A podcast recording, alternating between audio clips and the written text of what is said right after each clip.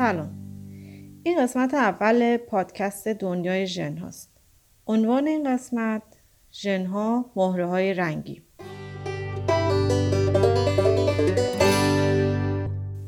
در ابتدای توضیح کوتاه در مورد پادکست بدم. من سعی دارم در هر قسمت به یک موضوع بپردازم و در واقع فرق نداره شما به کدوم قسمت گوش بدید. بحث ها تا جایی ممکن دنبال دار نخواهد بود. ممکنه شما به موضوعی مثل تکامل علاقه داشته باشید یا مثلا مایل باشید در مورد بیماری ها یا ناهنجاری ژنتیکی که حاصل ازدواج فامیلی هستند بدونید یا نه. اینکه ما تا چه حد می‌تونیم ژنها رو دستکاری کنیم یا خیلی هیجان انگیزتر این پرسش که آیا میشه به کمک علم ژنتیک یک انسان کامل ساخت براتون جالب باشه؟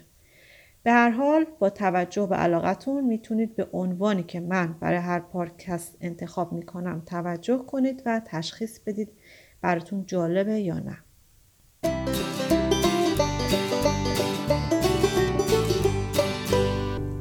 خب اول موضوعی که باید در موردش صحبت کنم اینه که جن اصلا چی هست؟ ما به چی میگیم ژن سوال بهتر اینه که ژن ها از چی تشکیل شدن؟ من می‌خوام خیلی ریز اینجا بگم که اجزای سازنده ژن چیه و لازمه که شما یه مقدار سعی کنید این رو تصور کنید و البته من کمک می‌کنم که این تصور براتون آسون بشه.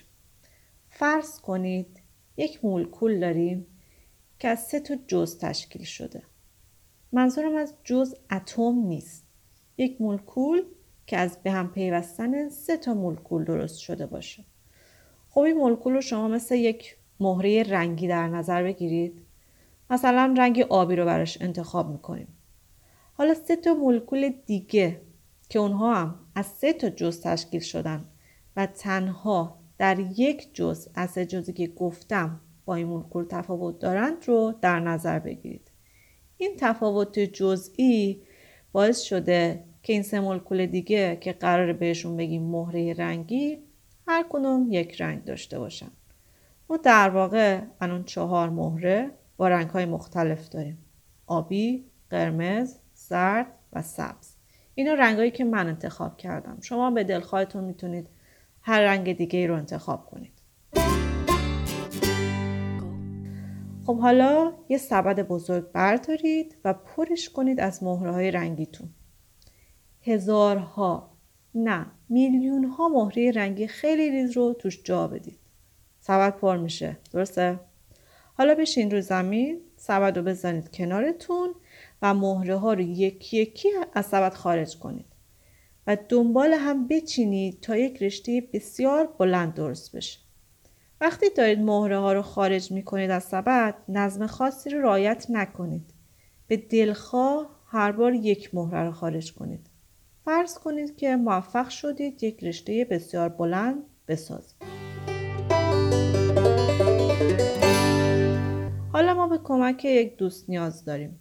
از دوستمون خواهش می‌کنیم یک کنار بیسته یک سر رشته رو دستش میدیم و خودمون سر دیگه رشته رو دستمون می‌گیریم. اون دوست ثابته و حرکت نمی‌کنه. ما از این طرف از مسافت دورتر شروع می‌کنیم به پیچوندن رشته. همزمان که رشته رو میپیچونیم هی داره کوتاهتر میشه. و ما در واقع به سمت دوستمون حرکت می‌کنیم. این کار رو انقدر ادامه میدیم تا می‌رسیم به هم دیگه. با این کار ما تونستیم یک رشته بسیار بلند رو کوتاه کنیم.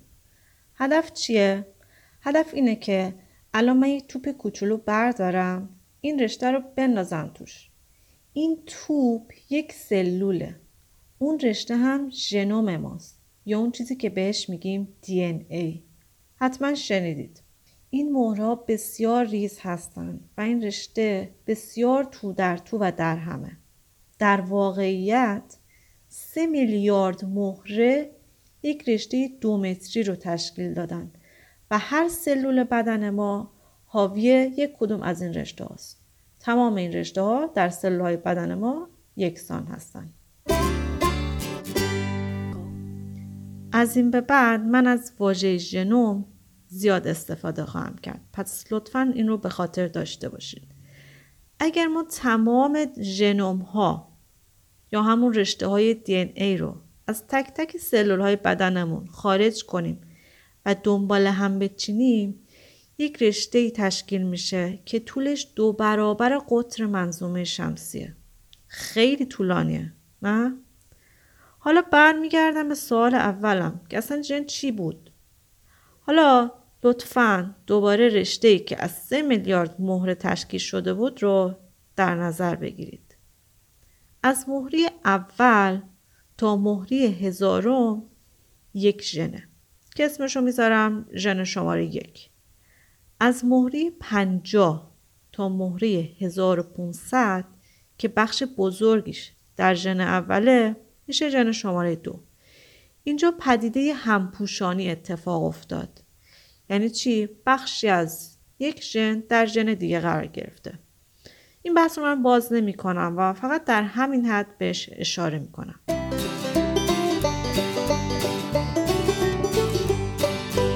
ژن شماره سه ممکنه از انتهای ژن شماره دو آغاز بشه و طولش مثلا 8000 مهره باشه.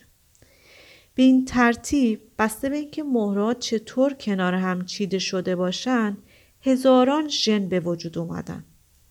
ما هزاران ژن داریم که به عنوان رمز حیات عمل می‌کنن. هر کدوم یک مسئولیت دارن و از روی اون جن ها موادی ساخته میشه که صفات ظاهری و ویژگی های ما یا به عبارتی حیات ما رو شکل میدن. خب یک نکته رو من الان در پرانتز بگم. من اشاره کردم که در واقعیت.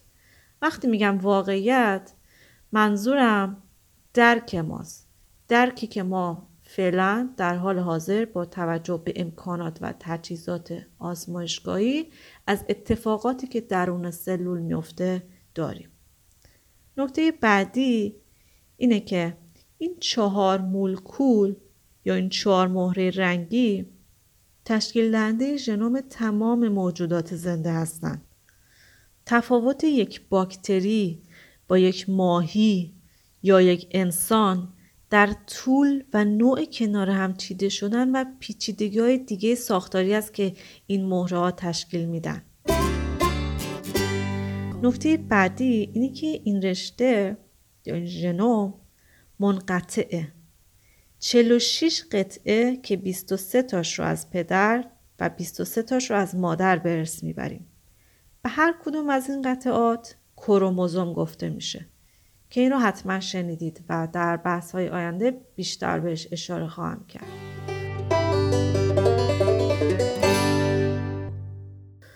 خب با ژن آشنا شدیم حالا می‌خوایم بگیم با توجه به اینکه ماده تشکیل دهنده یا مهره ها در تمام انسان ها یکیه طول ماده ژنتیکی یا همون ژنوم یکسانه و نحوه قرار گرفتن ژن ها دنبال هم یکیه تفاوت های ما از کجا نشأت می‌گیره؟ چرا من موهام فره اون یکی موهاش صافه؟ چرا یکی قده 180 سانتی متره یکی قده 170 سانتی متره یکی چشماش قهوه‌ایه یکی چشماش آبیه. و خب باید این رو در نظر بگیریم که این رشته دومتری یا همون جنام ما پویاست. یعنی چی؟ یعنی در طول عمر ما هزاران بار از روش کپی برداری میشه تا رشته دقیقا یکسانی ساخته بشه.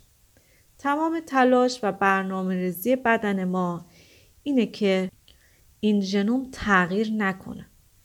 اما خب تغییر ایجاد میشه. من وارد بحث انواع تغییرها و مکانیزم های مولکولش اینجا نمیشم. فقط این مقدمه رو گفتم که بدونیم این تغییرات در واقع سرمنشه چیزی هست که بهش میگیم تکامل. تکامل انسان به طور خاص. من رو بحث تکامل حیوانات و نظریه های مختلف کاری ندارم. هرچند از نظریه داروین استفاده خواهم کرد در طول بحث های تکامل انسان اما در همین حد و وارد جزئیات نخواهم شد.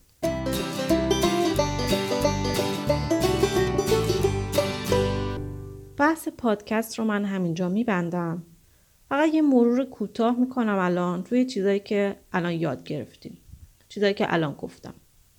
ژنوم رشته دومتری ماده ژنتیکی ماست.